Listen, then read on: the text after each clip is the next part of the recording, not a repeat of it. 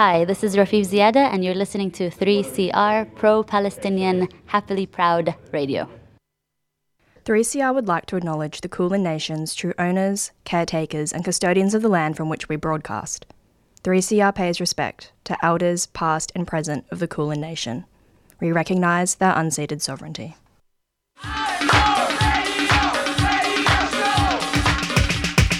This is 3CR Breakfast. Oh yeah.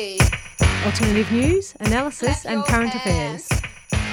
Monday to Friday, 7am until 8.30am. Only double. Clap your hands.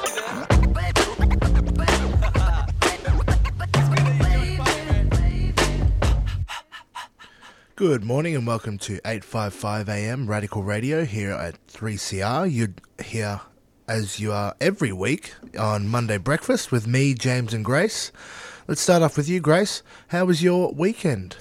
It was good. It was good. I think I've been doing quite well with managing my time and chilling. That's because that's the first week of me.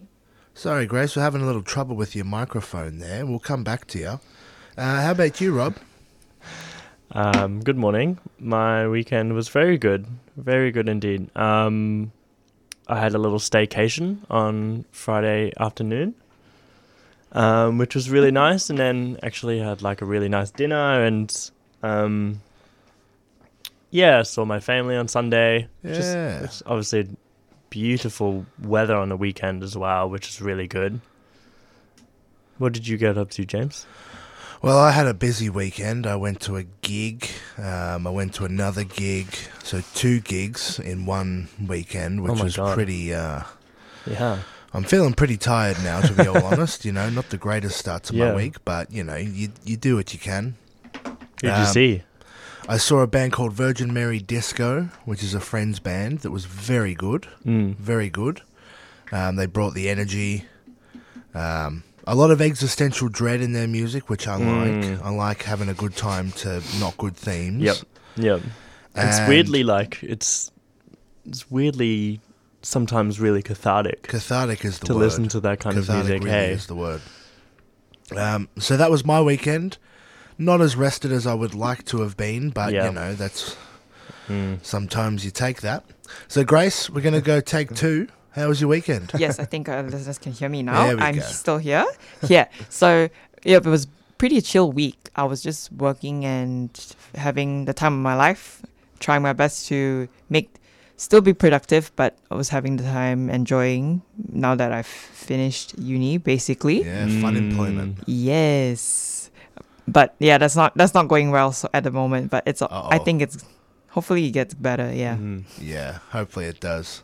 Uh, we've got a pretty blockbuster show for you this week on Monday Breakfast. We've got Yep. four interviews lined up, I believe, maybe Yep. a fifth, but we'll see how we go. Um, we all good to go with headlines, Grace? Yes. Take it away. So to start off, yesterday Hamas has said to suspend hostage negotiations due to Israel's handling of the Al Shifa hospital in Gaza, according to a Palestinian official. The Doctors Without Borders, an NGO that provides humanitarian medical care, said that they are unable to contact the staff who are inside the Al Shifa hospital since last night. And other colleagues working around Gaza City reported that hostilities around there have not stopped. The Al Shifa hospital shelters thousands of Palestinians as it's uh, Gaza's largest medical center. However, due to Israel's handling with bombing the hospital and around surrounding around the nearby areas, it has forced Palestinians to evacuate further south, while many more are trapped inside. This next headline may be distressing for our First Nations listeners, as it contains mentions of death of the First Nations people. So, First Nations remains have been discovered at the site of a $3 billion Adelaide housing development. So, back in 1839, an expedition by explorer Captain Charles Sturt in South Australia already came across a native b- burying place as they were navigating the Gawler River, n- which is north of Adelaide, according to his research during the expedition.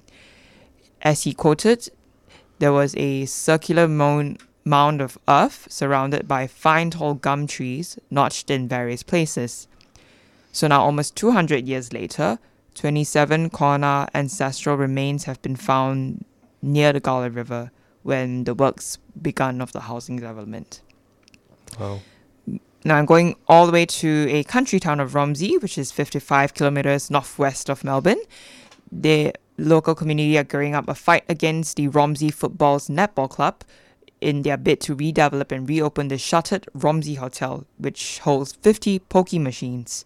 Sue Kierkegaard, who have been leading a community push against pokies at the same pub 15 years ago, said it's a case repeating itself because according to Kierkegaard, there are 50, there are five hotels which are 20 minutes from town, and they've been successful despite having no pokie machines. Now, this hotel is owned by publican Jim Hogan, where it's been clo- where this hotel actually has been closed since 2017. In 2005, Hogan actually tried to install 30 pokies at his pub, which triggered to a four-year battle with four-year legal battle with the local community of the Macedon Ranges Council. Nice one. Nicely done. Nicely done. Now, before we jump into some interviews, we're going to jump into a song. This is The More Things Change by the legendary Kutcha Edwards.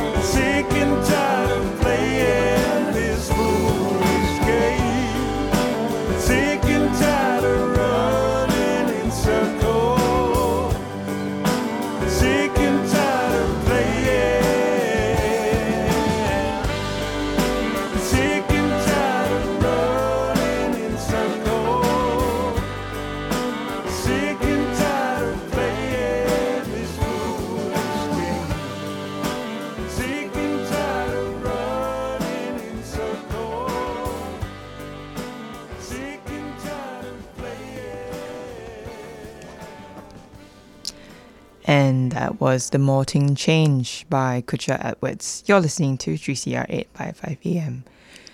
Now I'm going to be speaking to Prof. Prof. Catherine Crock AM, who where we're going to be discussing about the World Kindness Day, which is today, with aspects into the healthcare system in Australia. Good morning, Catherine.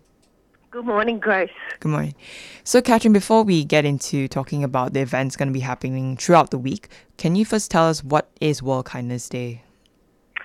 Look, World Kindness is something that is um, celebrated now around the world, but to me, it's not just for one day. In fact, it's a reminder that we should be thinking about kindness every day of the year. Mm, lovely. And obviously, kindness is a beautiful thing that we all, I think everyone should have. There are events coming up in relation for this day called Gathering of Kindness. So, what, what is it going to be about? Look, Grace, I work in healthcare. I'm a doctor at the Royal Children's Hospital in Melbourne. Yeah. And through my work, I've really started to notice the importance of kindness in making care for patients safe and for making the workplace for people who are um, working in healthcare something that is joyful and not so difficult that you know people are leaving. So we're running this gathering of kindness, which is bringing people together from all different walks of life. So not only in healthcare, but we need creative people and um, just people in society helping us to build a kind health system. So one that will be kind for everybody working in it and people receiving care when they're a patient. Mm, I see.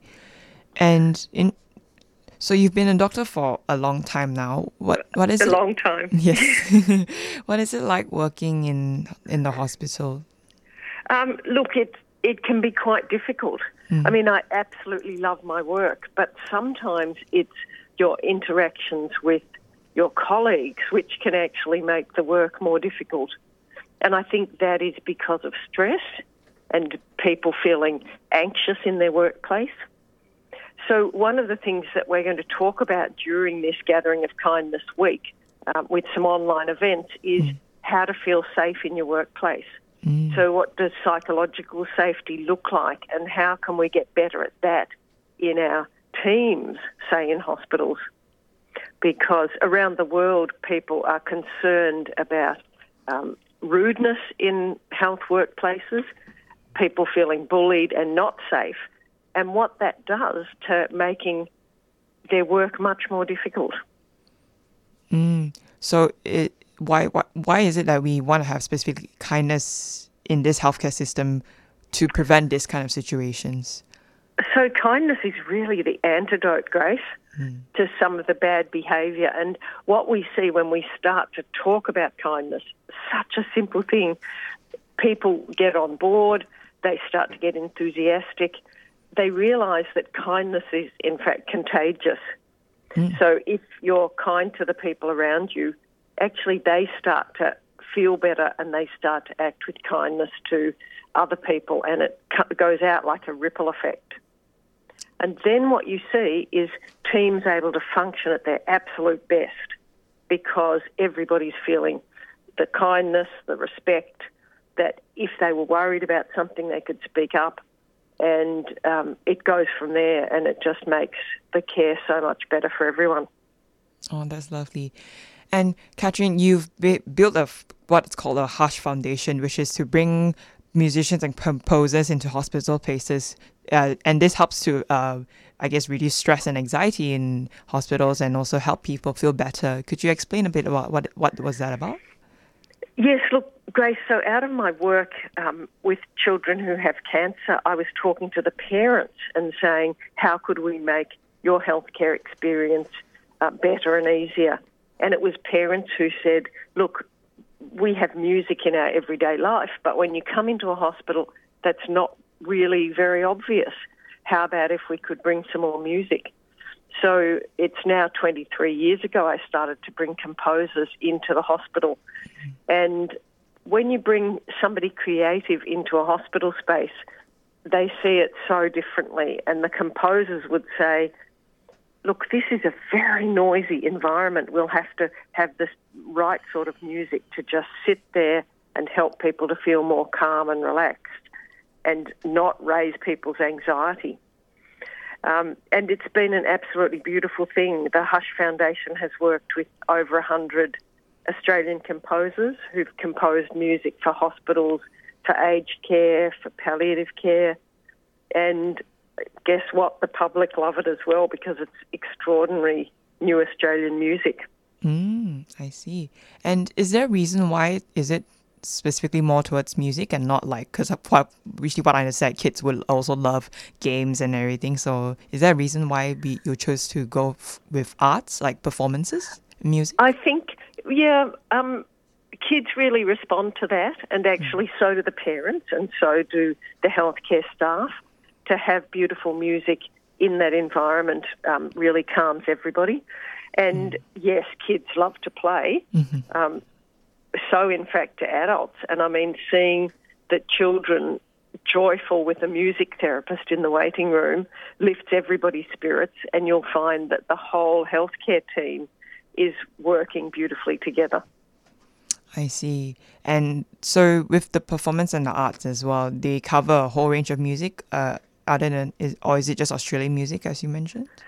Um, look, we are using Australian music, so we've got such an incredible um, choice of Australian composers. We're so lucky here. And all these composers have put a lot of effort into thinking about what what their music is going to do in healthcare spaces.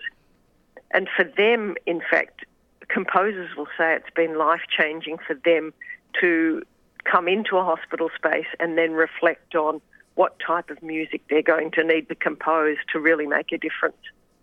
It's a different experience for them to composing for a, a recording studio or for a concert hall. Um, to really be thinking about the people who might be going through tough times, and that's what you're recording, you're making your music for. Mm, that's very interesting. Mm. And so, so oh, sorry. Yep.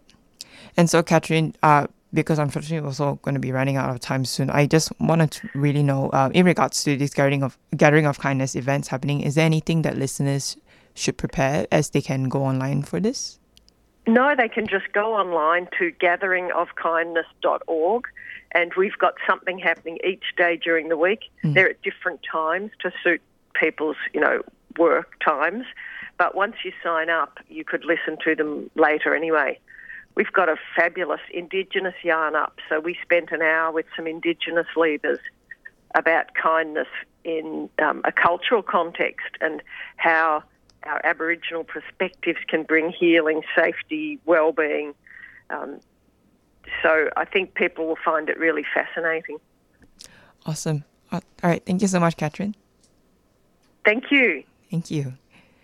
And that was Professor Catherine Crock, AM, who has been doing clinical work as a doctor at the Royal Children's, Hosp- Children's Hospital Melbourne since 1994, looking after children with cancer and other serious illness.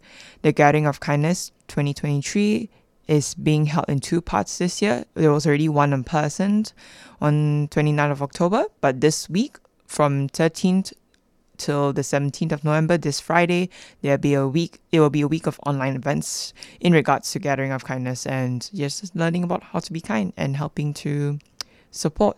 And yes, this will be held online. You're listening to 3CR 855 AM. Where does the profit your power company makes end up? If you join CoPower, you get to decide where 100% of our revenue goes. So while we work to dismantle the whole broken energy market, our members are building the world they want to live in by supporting strike funds, renewables projects, anti poverty initiatives, and much more. So change your power company and then start changing everything else. That's what CoPower is all about. Victorian energy fact sheets and basic plan information documents are available at cooperativepower.org.au. For clear advice on the right plan for you, contact us on 03 9068 6036. A 3CR supporter.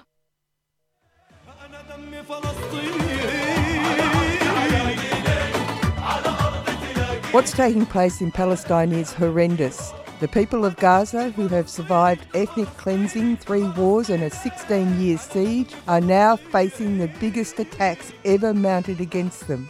This will only stop if governments like ours demand that it stop. Here are some ways that you can keep yourself informed and involved. Listen in to Palestine Remembered every Saturday morning at 9:30 a.m. or listen to the podcast. Join the APAN mailing list at apan.org.au for updates, news about actions you can get involved in, and where you can donate to provide humanitarian assistance. Listen to other news and current affairs programs on 3CR that also cover Palestine.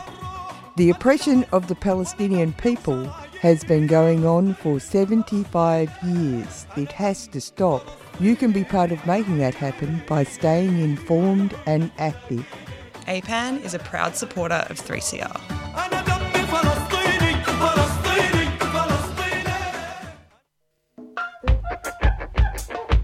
We know you love listening to 3CR, but we also know that many of you haven't downloaded the Community Radio Plus app yet. The app lets you tune in anywhere and share the station with your friends. So, show the love and share the love and search Community Radio Plus wherever you get your apps.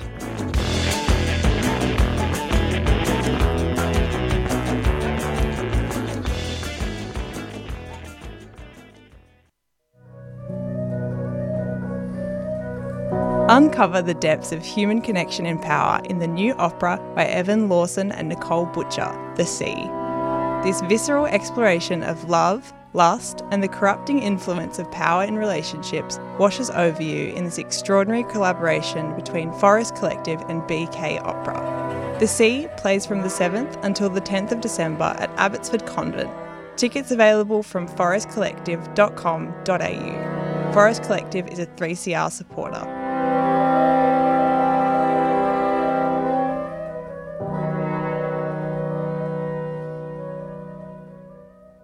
Tickets are now on sale for the 2024 Marxism Conference happening over the Easter weekend.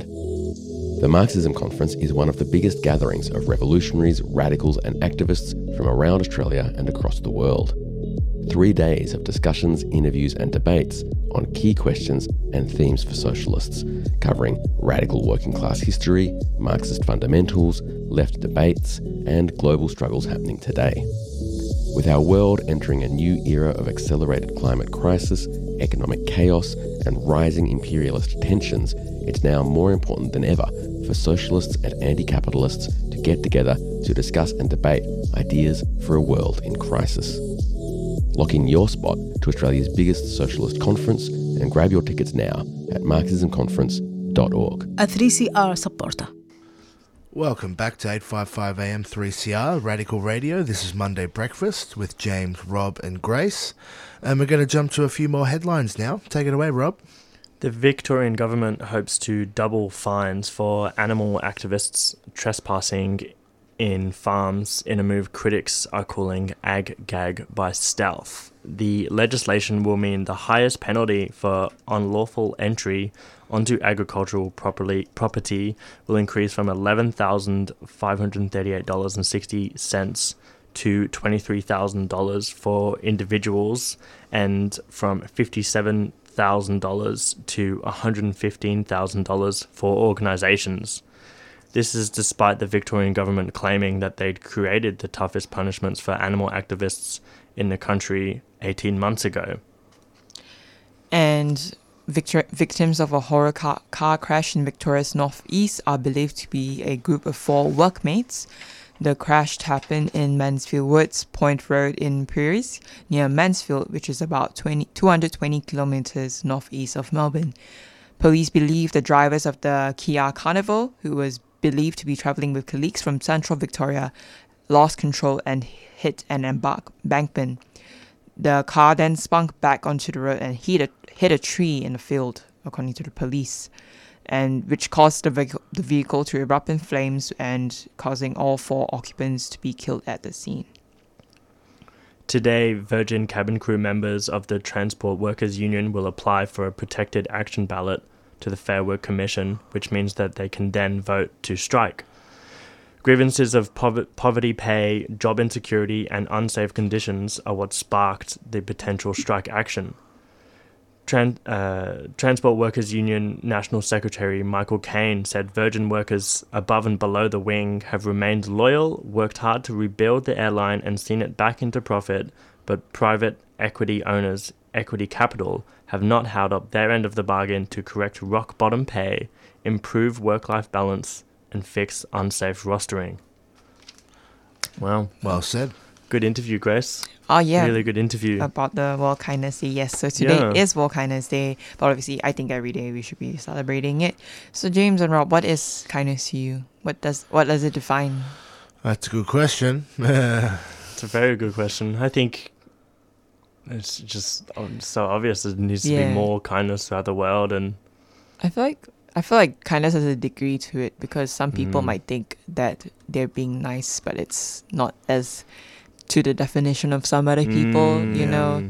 you could bring a cup of coffee to them, and yeah, that's just the limit to what kindness Yeah, means. But then you know, helping someone in need or not helping someone in need that's not as it depends on the situation as well Yeah. but is not helping someone considered not kind but if like you don't like that person you know so Mm. yeah i guess it, Yeah. there's de- different definitions to I what think people really um people really get like stuck in thinking like if if you can show kindness that means you're necessarily like weak or like will just let people kind of you know like Yeah. go past your boundaries and stuff like that like just because you're kind doesn't mean you shouldn't have boundaries and Mm. stick up for yourself and Yep. stand up for things in the world you know Mm. yeah I, it's just like there i think be i personally for me i think i will have a limit to how much kindness i show someone depending on uh, who they are just because i don't want to be taken advantage of. And kindness is good but pe- people underestimate you and t- overstep your boundaries. So you, Mm. i guess we can be careful and all so yeah I guess there's a there's a healthy kind of kindness. You can Yeah. you can be kind in an unhealthy way to yourself and to Mm. others. Mm. And Oh. I guess you can be kind in a way that's healthy for everybody. Yeah. Yeah. What that is, I probably couldn't tell you, but Yeah. it would have something to do with respecting your own boundaries and other people's boundaries, like you said, Mm. Rob. Mm. And I think it's also connected to the idea of love. Kindness has something about acting in a loving way Yeah. Yeah. to yourself and the world around you.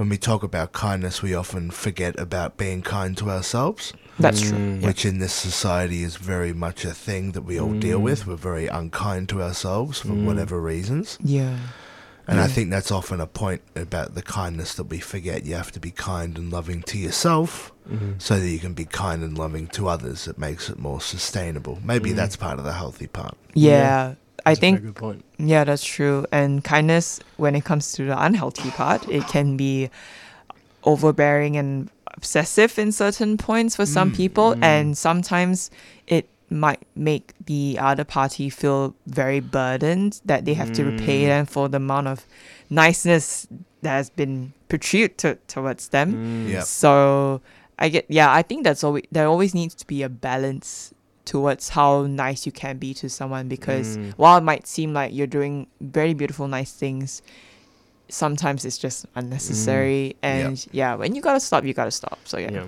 it's important in healthcare as well. You know, be kind to healthcare workers, pay them properly. Mm. I think it's a very important note to take. Yeah, but then Um, if you're also too nice, people might feel like, are you are you pitying me? You know? Yeah. Yeah, they might feel Yep. pity. So that's a that's a thing as well. So we Very gotta true. just gotta be careful.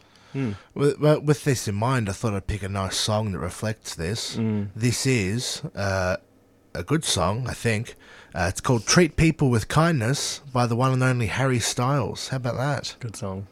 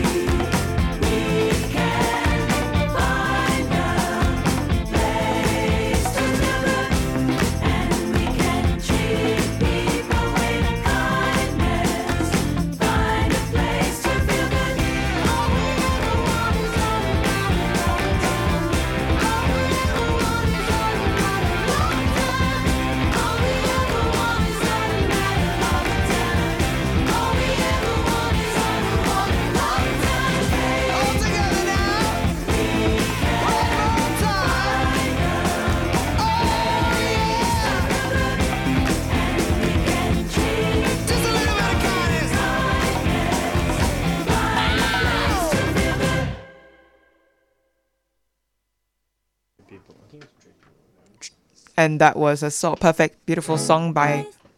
That was a perfect, beautiful song by Harry Styles, with, in regards to treating people with kindness. Oh yeah, treat people with kindness. That's what exactly what it's called. So yeah, good song over there. So now I'm going to be speaking to Erin Smith, who is the CEO of DART Center Asia Pacific, in regards to today's trauma re- reporting, managing trauma reporting exposure event happening later this afternoon. Good morning, Erin. Good morning, Grace. How are you? Good, good. How have you been? Very well, thank you. Perfect. So, Erin, before we talk about the event that's going to be happening, for listeners who don't really understand what trauma reporting is in the journalism context, could you explain what it is about? Sure. So I think um, journalists are very similar to other frontline workers when it comes to being exposed to violence and tragedy. And so when they are directly exposed to that, when they directly experience it themselves, often from the scene, or when they bear witness to the suffering of others, they will potentially respond physiologically to that trauma exposure. And what we're learning now is that the work that journalists and media workers are doing often puts them at risk of repeated immersion to traumatic detail. So, Grace, I'm thinking here of things like, you know, interviewing survivors of mm. tragedy, listening to audio that's coming in, viewing graphic images. Just think of everything that we've seen as the public from the Ukraine crisis and now more recently from the Israel Gaza conflict. Mm. There are people behind the scenes having to go through thousands of raw, unfiltered images to find just those one or two that are pal- palatable for the public. And then there's all the online issues that we're dealing with in modern society. So, moderating the online commentary and narratives that comes through as well. So, in so many ways, our journalists and media workers on a routine basis are being exposed to trauma. Mm, I see. And so, what is this expo- managing trauma exposure event that's happening later today that you're going to be dis- held, holding? Yeah, so in collaboration with the Walkley Foundation, the DART Centre for Journalism and Trauma here in Asia Pacific, thought it was a really timely opportunity to just really highlight to journalists and media workers out there just how trauma actually impacts us as a physiological response, and that if we don't do something to look after ourselves, that's when we put ourselves at increased risk of mental health injury down the track, and that's something we certainly want to avoid. And we know overall from the work that we've done through the DART Centre that journalists as a group are incredibly resilient. But we also know from research that when we are repeatedly exposed to trauma, that can slowly chip away at our resilience and, and leave us a little bit more vulnerable to more serious consequences of being exposed to trauma. Mm. But with managing the trauma, is it obviously the impacts of journalists aren't just in regards to the unfiltered, the many unfiltered events and images, Im- images that pe- they see as they are reporting on the conflicts that are happening around the world. Is it also a lot of the impact coming from abuse or possibly from negative comments from other the listeners or, or the readers? Absolutely, that's a big factor, Grace, and we've certainly seen that escalate throughout the COVID pandemic, for example, where a lot of our frustrations, I think, were really taken out on the media, and we've certainly seen an increase and escalation in online trauma or technology facilitated trauma where there is horrendous trolling and harassment occurring uh, towards journalists right across the globe. But we have a particularly high prevalence of that here right across Asia Pacific. So while we are absolutely trying to encourage journalists and media workers to be mindful of the trauma exposure they have through their routine kind of work, uh, as you mentioned, the dealing with the graphic imagery and the interviewing survivors of particularly traumatic events, we also really want to encourage them to be mindful of the impact of being exposed to that kind of online bullying and trauma as well. I see. And I think I also just want to know a bit about because obviously uh, I actually just was doing a segment uh, this late just before you in regards to today being World Kindness Day because it's uh, November 13th so there's talking about kindness but obviously Mm. kindness should be happening every single day. Do you do you think as a, as a person who's part of the dart center as well is kindness is kindness more important in especially in this kind of context at the moment but then people also technically have to sometimes be very firm and maybe not put kindness in their context of when they are talking to someone in regards to giving comments Absolutely, Grace. I think it's a it's a lovely reminder today to practice kindness towards not only each other but also ourselves. And that's a big key message that we promote through the Dart Centre for Journalism and Trauma is that it is just so important to be looking after ourselves during these particularly difficult times of open-ended, ongoing trauma exposure that we're all experiencing. I mean, look, we haven't really had a break for a number of years. If we hmm. think back to the Black Summer bushfires and then we went into COVID and then the Ukraine crisis and then the referendum and now hmm. Israel Gaza, it has just been a constant onslaught of really traumatic content and it just really reminds us today how important practicing kindness is and really focusing on self kindness. And we really highlight three kinds of self care and self kindness that we need to be mindful of in these kind of traumatic uh, times, Grace, and that's our emotional well being and kindness. So, just how we talk to ourselves can make a really big difference. I know for myself, sometimes when I'm struggling, that mm. inner narrative can turn to the negative, and I really, you know, have a go at myself. You know, I could have done that better, and I should have done this. But I actually had a great colleague once remind me, would you talk to a friend the way you're talking to yourself? And I think that's a really great reminder for all of us when we're sort of being a bit down on ourselves emotionally. The other kind of kindness is physically. What kind of physical kindness are we, you know, giving ourselves at the moment? Are we taking a break from work? Are we taking a break from toxic situations wherever we can? Look, maybe that's only five minutes away from the desk. Maybe that's the ability to get out for half an hour for a walk with our pets or our dogs. Maybe it's an opportunity to engage with our friends or our loved ones just to physically get out and, and distract ourselves away from the trauma we might be exposed to. And then finally, it's spiritual kindness. And I think that's really important given everything that's happening in the world today as well. How can we be kind to ourselves spiritually and also to each other? Being mindful that we will, as, as a group, as a population, have differences in opinion, but there are ways we can talk to each other about that in a kinder way than perhaps we're witnessing, particularly online at the moment. So, yeah, I think it's a really important reminder today to just practice that kindness towards not only ourselves but each other. Mm. But I think the problem, I guess, a lot of journalists at the moment, especially those who are working with media companies, sometimes because of many very timely events that are happening, you know, n- many news companies, they want to get the news out there. They want to be basically try to be the first people to report.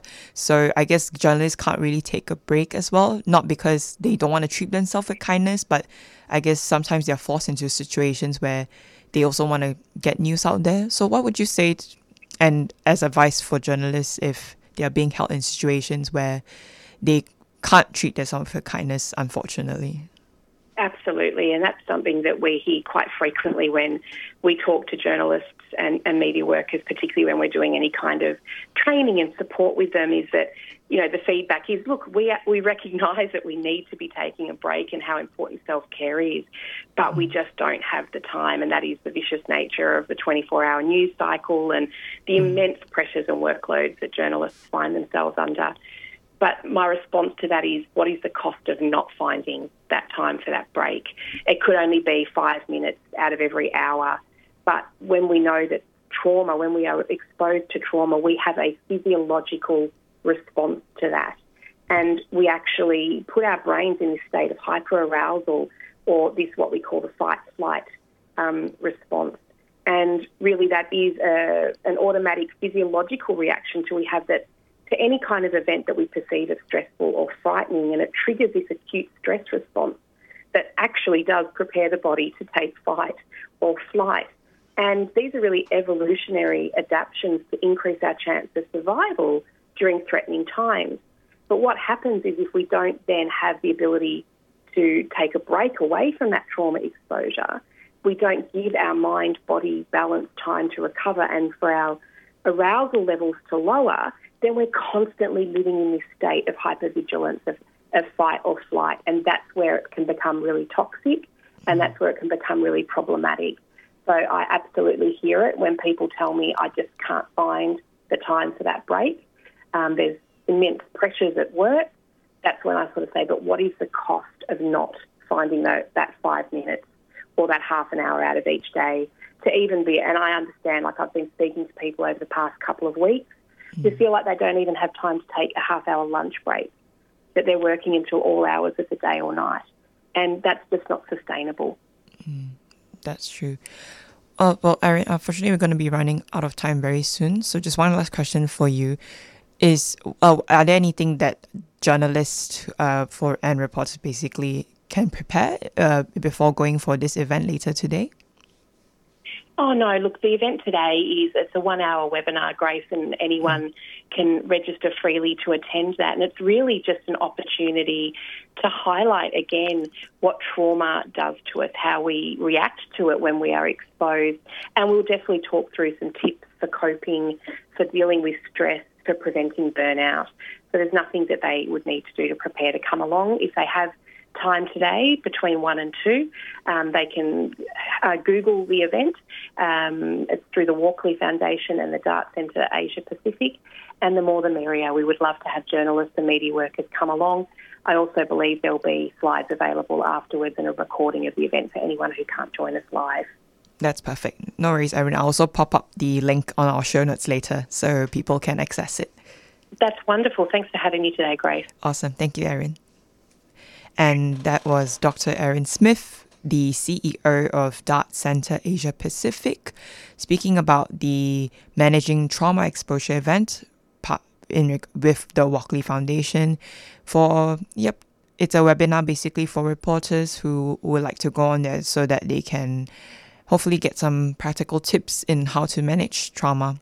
So yeah, I guess in re- in radio at the moment, the three of us over here, obviously, I, not necessarily we would talk about trauma as much as compared to people who have been reporting on Mm. very much more conflict and Mm. if serious events. So how is it for you when you deal with trauma, James and Rob? You go first, Rob. Big question. A big question. Yeah, that's true. That's I true. think I think in How- how- in the context of as a journalist, Yeah. because I could talk for hours on this. Yeah. Um, in the context of a journalist, I, that um, part about you know the twenty four seven news cycle and not being like feeling like you are able to take a break really hit home for me. I've I've definitely felt like that in Mm. situations, not at three CR but el- elsewhere, of course. Um, and it is like really tough and it's really hard to kind of get out of that. Like it almost becomes like a cycle. Like you just get Mm. trapped in it. Like just news is all you live and breathe. But then sometimes you just have to forget that you're, you know, a person outside of just your reporting and Yep. all of that Mm. stuff. And maybe sometimes just like scrolling through the news and doom scrolling and looking at all of all of these horrible things the other day and reporting on them like is not the best thing for your health sometimes. No, I th- it comes back to boundaries again, but this is a really hard place to put in boundaries, Mm. I think, especially Mm. when it's so in your face all the time. Yeah. And, you Mm. know, we are addicted to our smartphones to a high Mm. degree, so every time we log on, there's not a little button that says, I don't want to see any news for an hour. Mm. You know, that, that doesn't exist. You know, Yeah. we're stuck just like, oh, oh God, scroll past it. Yep. Oh, there's another Yeah. one. Scroll past that quickly. Yeah. You know, there's a there's a distinct lack of control there, which would Yeah. help with the bombardment that you can get and getting caught up in it too, as well. Yeah. I think um for Mm. for listeners out there who don't really understand uh, who don't really know the context of when it comes to being a journalist, a lot many people many of journalists out there actually there are a lot of things when it comes to social media and also in regards to news. You know, it's something journalists don't can't avoid just because is is part of being in in the blood of journalism you know you Mm. want to you report what you see is fact you what you know is factual and if it is actually factual you want to get the news out there and sometimes it's not just about reporting basic stuff like oh Mm. there was a car crash or s- someone died or something you know it's Yeah. it's really about accountability and if that is of public interest most Mm. importantly so yeah but at the same time when it comes to many things happening out in the world right now public interest results in a lot of sensitive issues that are occurring so yeah Yep. it's it's a tough si- it's a tough time for a lot of people and Yeah. journalists as well Yes, it is. Really good to have um, resources out there like the Dart Center for anybody listening who um, potentially works in the media and needs help with trauma and their reporting. The Dart Center is a great resource. hmm yep and how do you spell that, Rob? D A R T. Dart. Yeah. Yep. So they're basically like a global organization. So, but uh, Dr. Erin Smith is just only the CEO of the Dart Center Asia Pacific. They are an affiliated, uh, yep, group of the whole Dart Center in general. And yeah, we'll pop up the pop up the link for the registration in regards to the expo managing trauma exposure event happening later this afternoon. And yeah, we'll put the Zoom link there so you can join in and register. Perfect. Now we're going to go to a song. This is Army of Me by Julia Jacklin and RVG.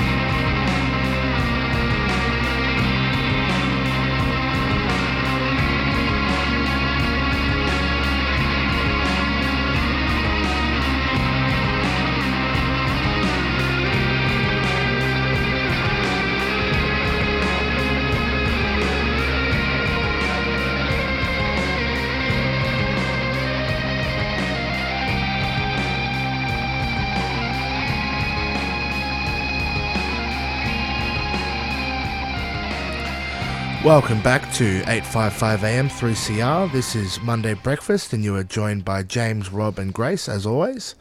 Now, we're going to go to an interview with Alicia Lilley, a campaigner with the Sydney Road Accessible Tram Stops Now campaign, who also has experience, lived experience of disability. Alicia, thank you for joining the program today. Thank you very much, James, and um, and thanks for accepting us. No worries, no worries. So, just to start off, how did you come to get involved in the Sydney Road Accessible Tram Stops Now campaign? Because I'm on the upfield line. I mean, I live close by the upfield li- on the upfield line, and because I am also disabled, um, fifty percent disabled legally, but I am an able disabled person. I've, I've I died three times in the back of the ambulance. I was expected not to recover. I'd lived the rest of my life in a vegetative state. I became a quadriplegic. I became a paraplegic.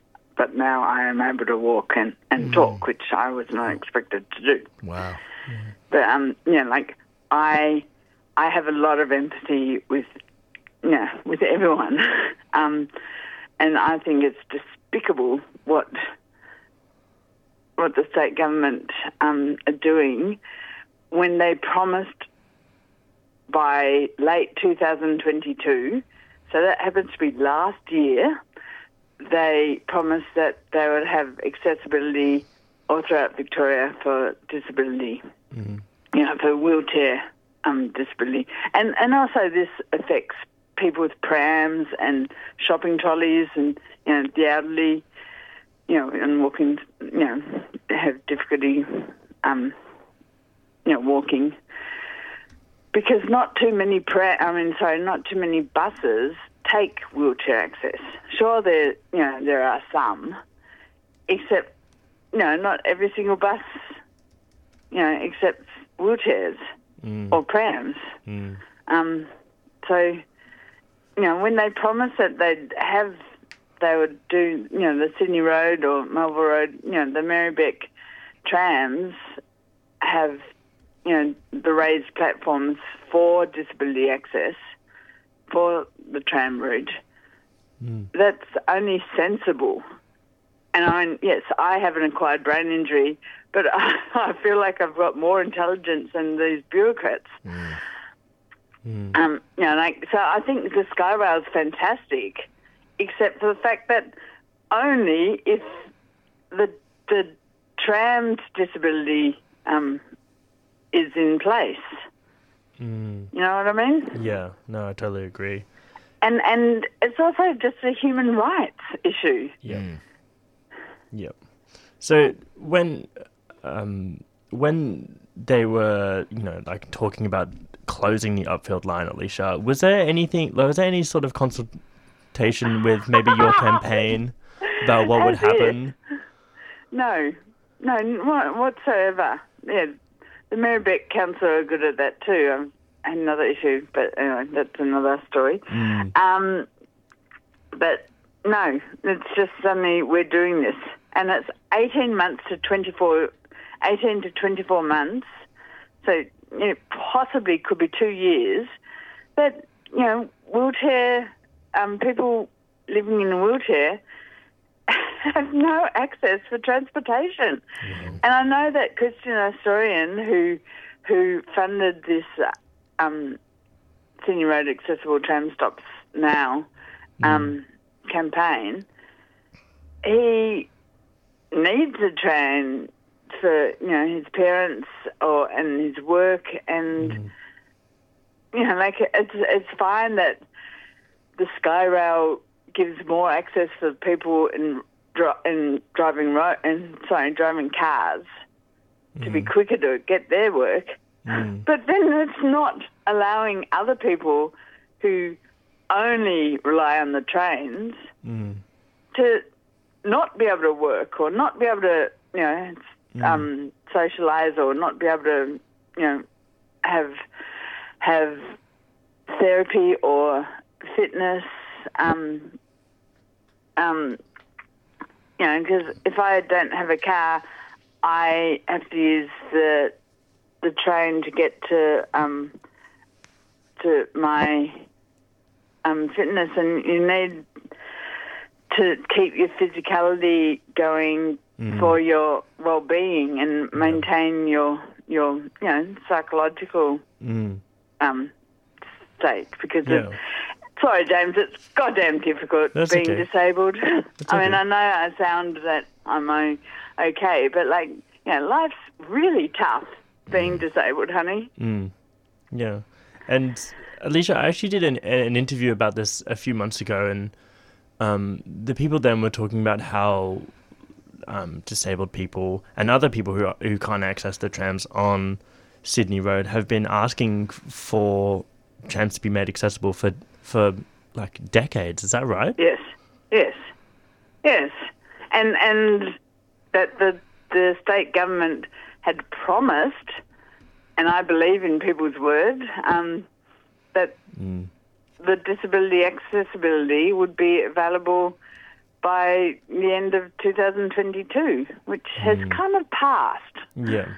So sort of, so sort of like obviously like the campaign exists to hold these people accountable, but outside of that, has there been, been any really real accountability for missing that deadline? No, no, there's been absolute no communication whatsoever from the state government. Mm. or or um, the only local government representative that I know of. So I I can't account for every single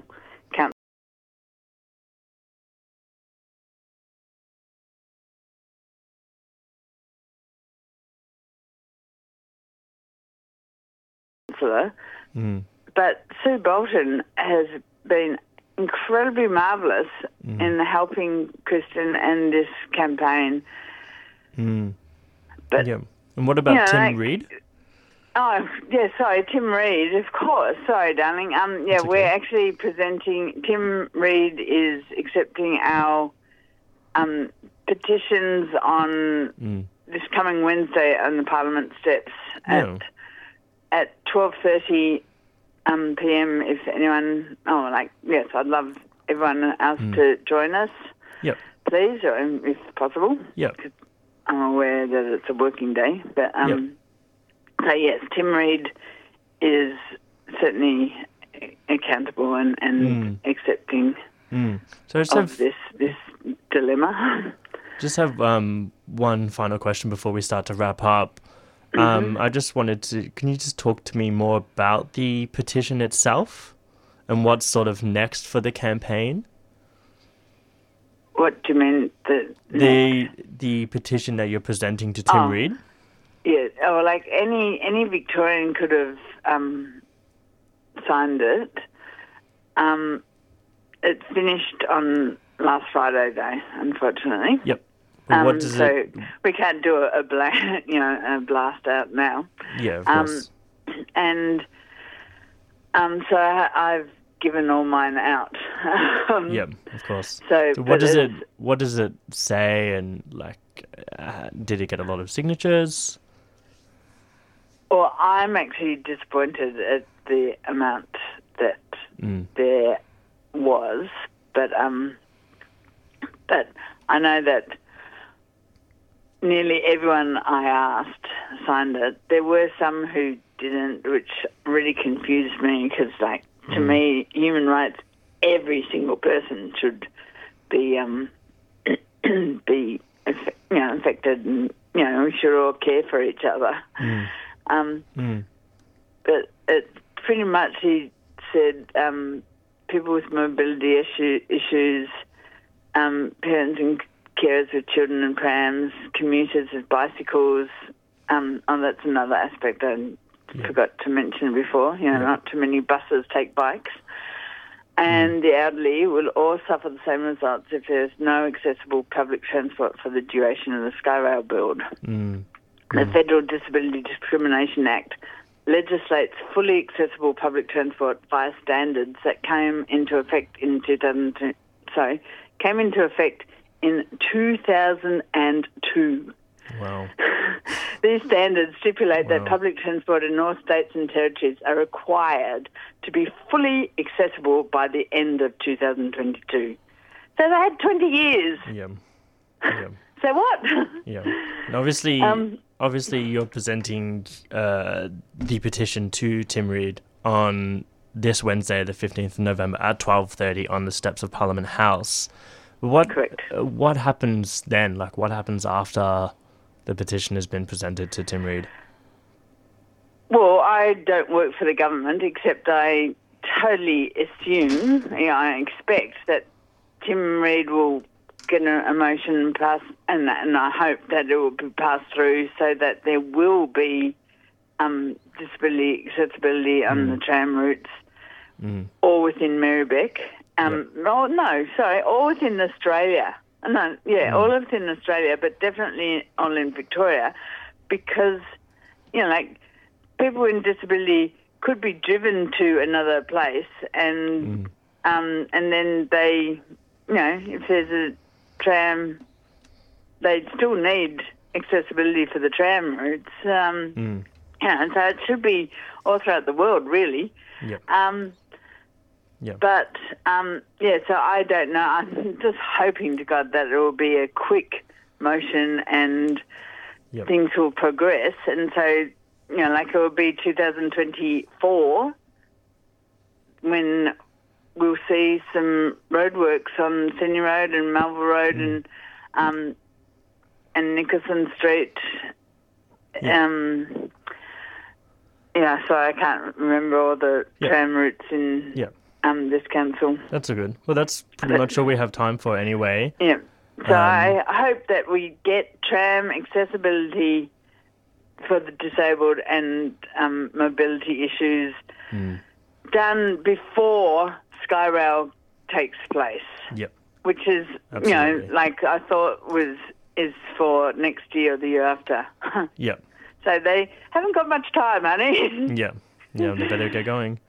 Mm, thank you very very Yeah. much, James, for accepting us. Thank you.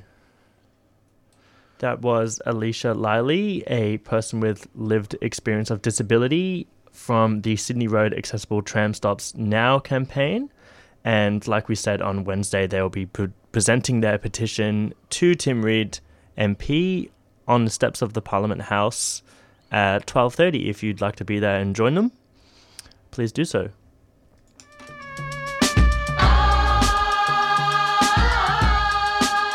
Rising Tide invites you to join the People's Blockade of the world's largest coal port from November 24 to 27 at Mulubinba, Newcastle. 1% of global emissions are from coal shipped through the port. We are in a climate crisis. It can't continue. Thousands of people will gather to demand no new coal and an end to coal exports by 2030 and alternative secure jobs for coal workers. Get on the water or chill out on the beach with live music and more. Register your interest at risingtide.org.au forward slash blockade and we'll get in touch with you. Rising Tide is a 3CR supporter. Change has to come. Change has to come. Change has to come. Welcome back to Monday Breakfast and 3CR 855 AM. Now we are going to move the to play the final two parts of my exclusive interview with Louise uh, from last week, who, uh, if you don't remember, she is a forgotten Australian and a survivor and victim of institutional abuse. Uh, and we're just talking about her experiences being forcibly evicted from her public housing house of 30 years. Here we go. What you're about to hear is audio from the night multiple police officers and at least one armed security guard broke into Louise's home to forcibly evict her, followed by a constructed trespass charge to cover up a malfeasant sale. This audio may be distressing to some listeners and will be repeated throughout the interview with prior warning, so you can skip ahead if you need to. Louise, can you just come out and make it a lot easier? We're not going to stop. We're not allowed to stop. You're a trespasser on this private premises. We have our instructions. We have to continue until we have you out. I'll make it lots easier, Louise. Just come out.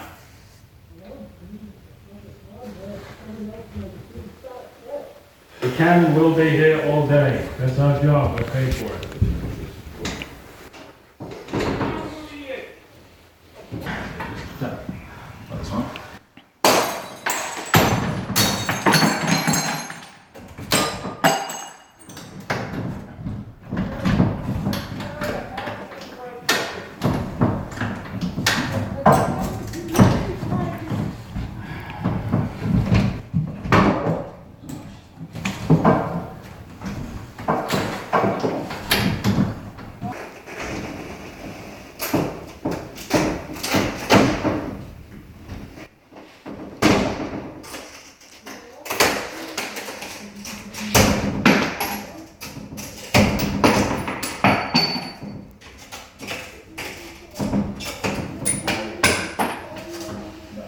Thank you for welcoming me to 3CR to tell my story.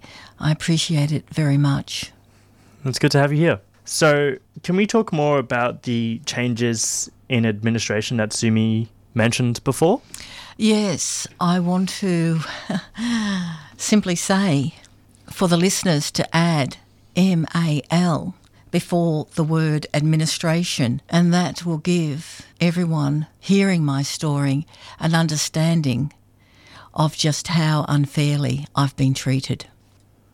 And you mentioned before about the dis- destruction of your garden and what it kind of means for the environment. Mm, yes, it was much more than just a garden. It was an established habitat for wildlife. Hmm. I came to rest there, and it allowed me to be true to who I am and relating to the land and growing trees and plants. Also, expanded to both fauna and flora. It became um, habitat for wildlife. I had a pond that housed native frogs. Wow.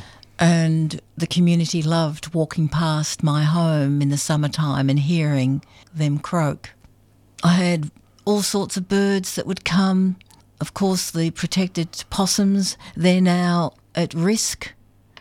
They walk along the um, fence line, the cyclone fence barricades that have been put up, um, no Wow. longer having trees, leaves to eat. The person who drove the bulldozer that um, demolished the pond sarcastically said, Oh, we've left the gum trees, the two gum trees, for the possums.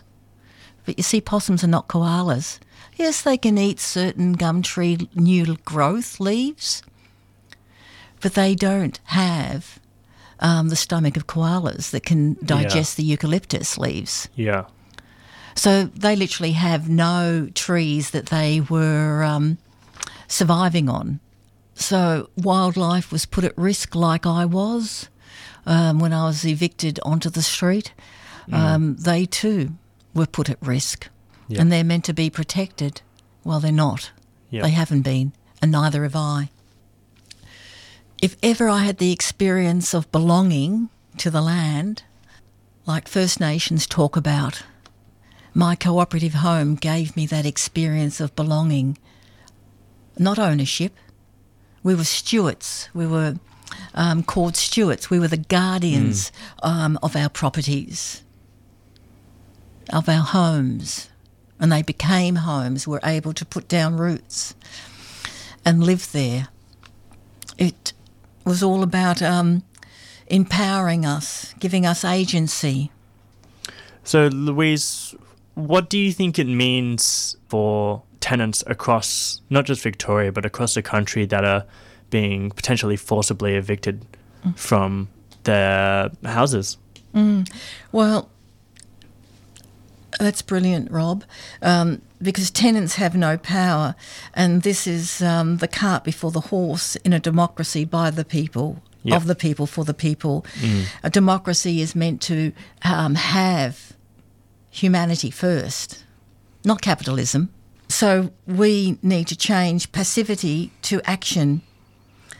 And that's um, what it means when you say the personal is political. And for, for Common Equity Housing Limited tenants, we were called renters, stewards. That empowered the word tenant so that we were not mere tenants, but tenants with agency as co landlord stewards, not in the sense of property ownership, but guardians over the properties that taxpayers gave to us as life gifts to the betterment of humanity. It stopped lordy lordy behaviour by redressing the imbalance of power in the social relationship between landlord and tenants.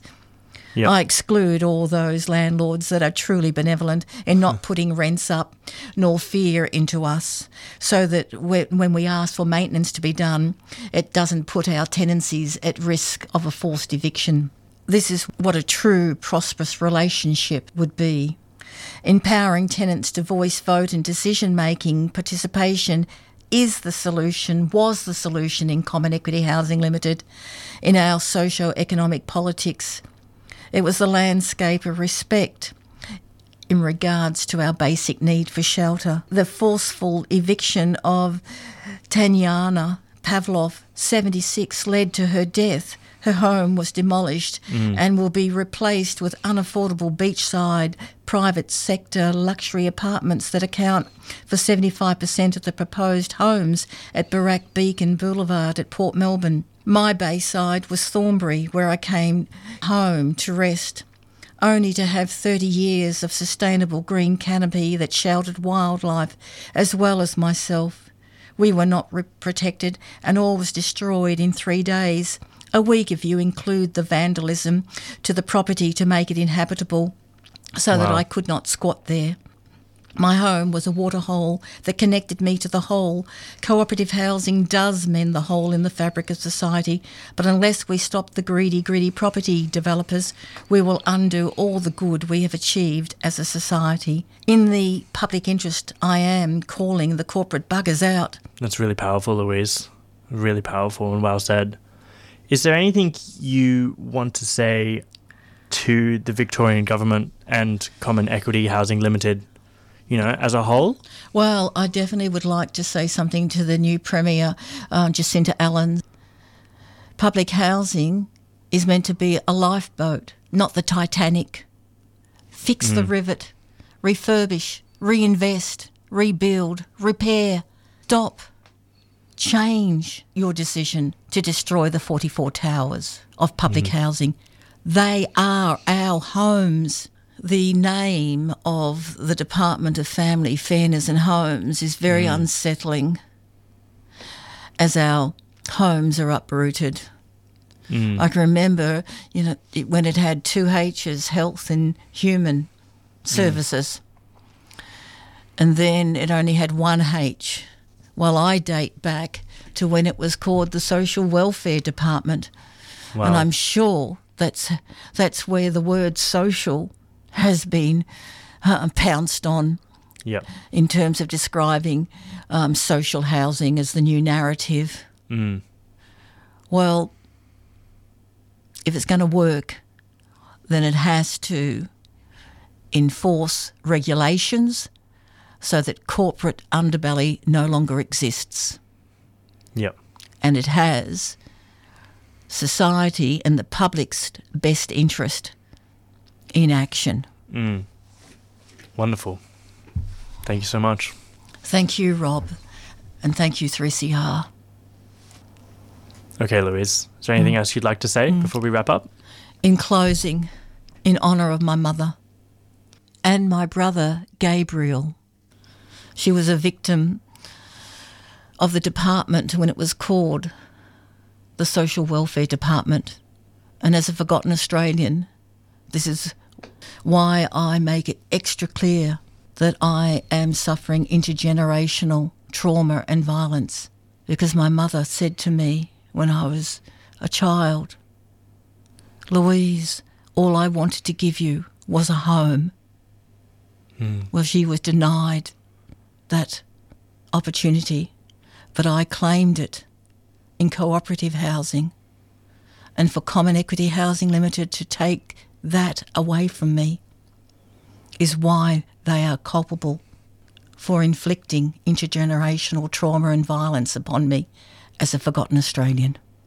Okay, well, just finally, I I just want to talk about how we, as the listeners of Radical Radio on 3CR, and as a society in general, can push back against injustices like like what's happening to you, and you know, in general, that could happen to tenants all over the country.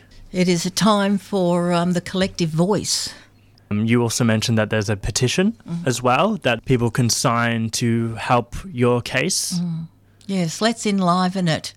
Yep. Let's let's make it very clear to the new premier, Jacinta Allan. It's incumbent on her and the new housing minister, the two of you I need to make this right. And don't forget, listeners, that there is a petition for Louise's situation, which will be included in the show notes. What you're about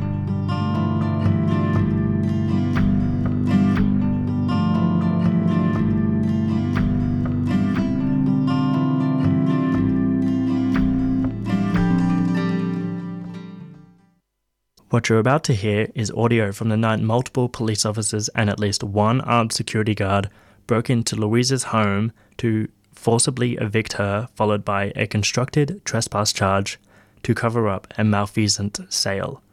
This audio may be distressing to some listeners and will be repeated throughout the interview with prior warning, so you can skip ahead if you need to. Louise, can you just come out and make it a lot easier? We're not going to stop. We're not allowed to stop. You're a trespasser on this private premises. We have our instructions. We have to continue until we have you out. I'll make it lots easier, Louise. Just come out.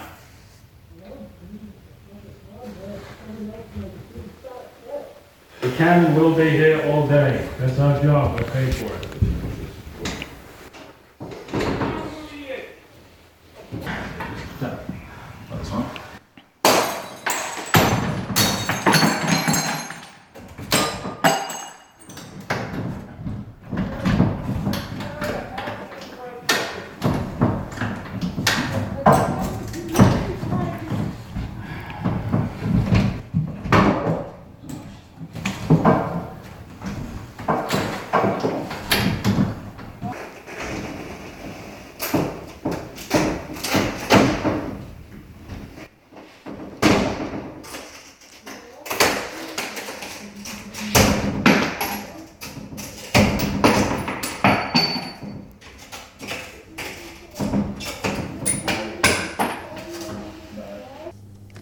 Hello, everybody. We're back for the final part of the interview, talking about Louise's story. This time we're here with Louise again and also J.R. Hewitt, the Media and Communications Officer of the Renters and Housing Union. Hi, everybody. Hello. Good to be back. When serious injury occurred in 2008, as a consequence of Common Equity Housing Limited's decisions and actions, I had to draw the line. And ever since then, I've had to hold the line as to my societal safety and innocence. And that is why housing justice needs to happen regards my cooperative home. And I'm so relieved that JR is here to support me in holding the line Mhm. because this housing crisis has to be nipped in the bud. Yep. Yep. JR, do you want to speak a little bit more to the housing crisis and sort of the the myth I don't know if you would call it a myth that there are, you know, we just need to keep building more and more and more and more Mm. houses Yeah, to fix this housing problem. I think that in general, what you're saying is that the myth is that it's the YIMBY myth, the yes in my backyard. Now, YIMBY was created as an opposition to NIMBY, not in my backyard, and Hmm. in that sense, it is a noble goal.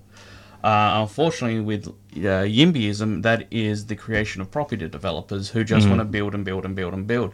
But it doesn't fix the fundamental problem. It is a part of the solution you know, there says property hoarding, but that's not entirely the problem. Uh, yes, there is a desire to just keep building out and out and out. The problem is when you build out and out and out, is that it prices people who are relatively poor from the inner cities and drives them out to the outer cities, turning the inside uh, inner city into a uh, rich a wealth enclave, a rich person's playground, while the outer suburbs becomes a poverty enclave. Mm. Typically speaking, at least in my experience, uh, where there's no real infrastructure or resources, you get a road if you're lucky. Um, but the real issue is you don't get the trains, you don't get the trams because that's gentrification and that rises property values, and then Mm. the problem starts all over again. Um, the problem is the distribution of housing. In the 80s and 90s, we decided that housing should be a commodity to profit from, not you know to speculate and invest in, not not a home, not a shelter, not a human right. Public housing was rejected and demolished. It's still being demolished. Uh, the state of Victoria has the lowest amount of public housing at 1.9%, and the Andrews now Allan government wants to uh, destroy an extra 10% of that uh, by getting rid of the 44 towers policies of the Hawke Keating and Howard administrations caused the prices of housing to skyrocket, the cost of rent to skyrocket. The government solution, or at least in Victoria, is that is we should go for greenfield development, which is pushing the outer suburbs further and further out Mm. uh, into an area that currently does not have housing.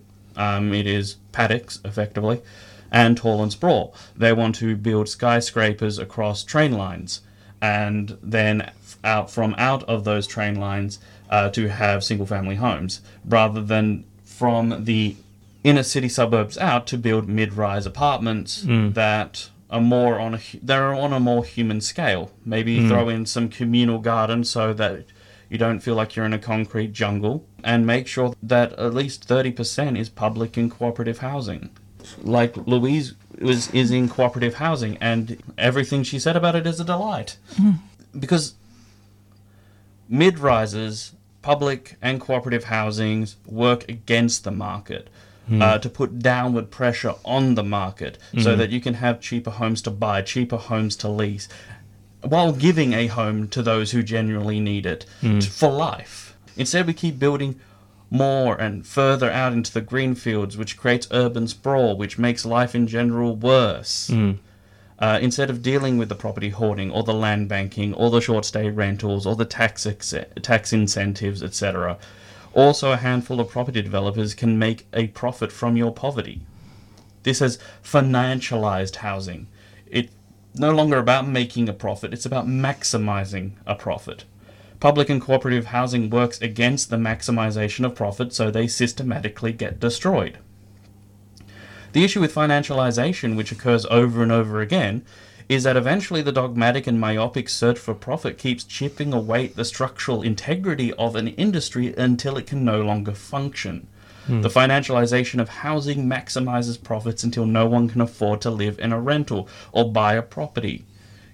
We keep destroying the public housing, so when you have destroyed people's ability to buy a home or to buy a rental, you have no alternative. Mhm. That creates an epidemic of homelessness.